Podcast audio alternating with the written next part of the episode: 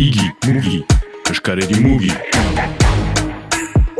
Estia zentroa ipatzen dugu joan edazko ekin, Estia zentroa. Zentro hori eh, sortu da Euskarerian beste aktivitate batzuk sortzeko. Astapeneko idealek ere uh, komertxo gambararen hausnarketa bat zen garaian, eh, uh, larogeita kadan, eta uh, oartu ziren uh, tokiko enpresen garatzeko bargintuela formatu ingenieroak.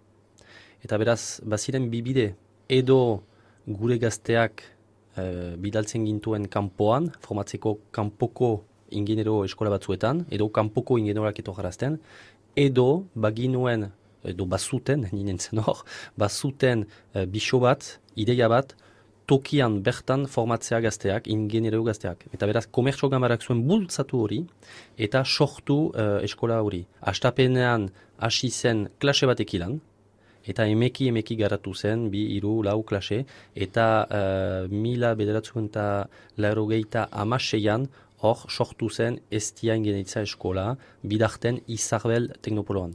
Eta igada ere, ondoan ukaitea eh, eskadi bezalako lujalde bat oso dinamikoa industria mailan izan dela segurazki inspirazio bat. Eta gaur egun lotura hainitz baditugu haiekin eta bereziki kolaborazio proiektu ekilan Europako finantzamendu ekilan adibidez, bena ez hori bakarrik, eh, ba, egiten ditugu ere ekin zainiz beraiekin. Igi, mugi, eskaredi mugi.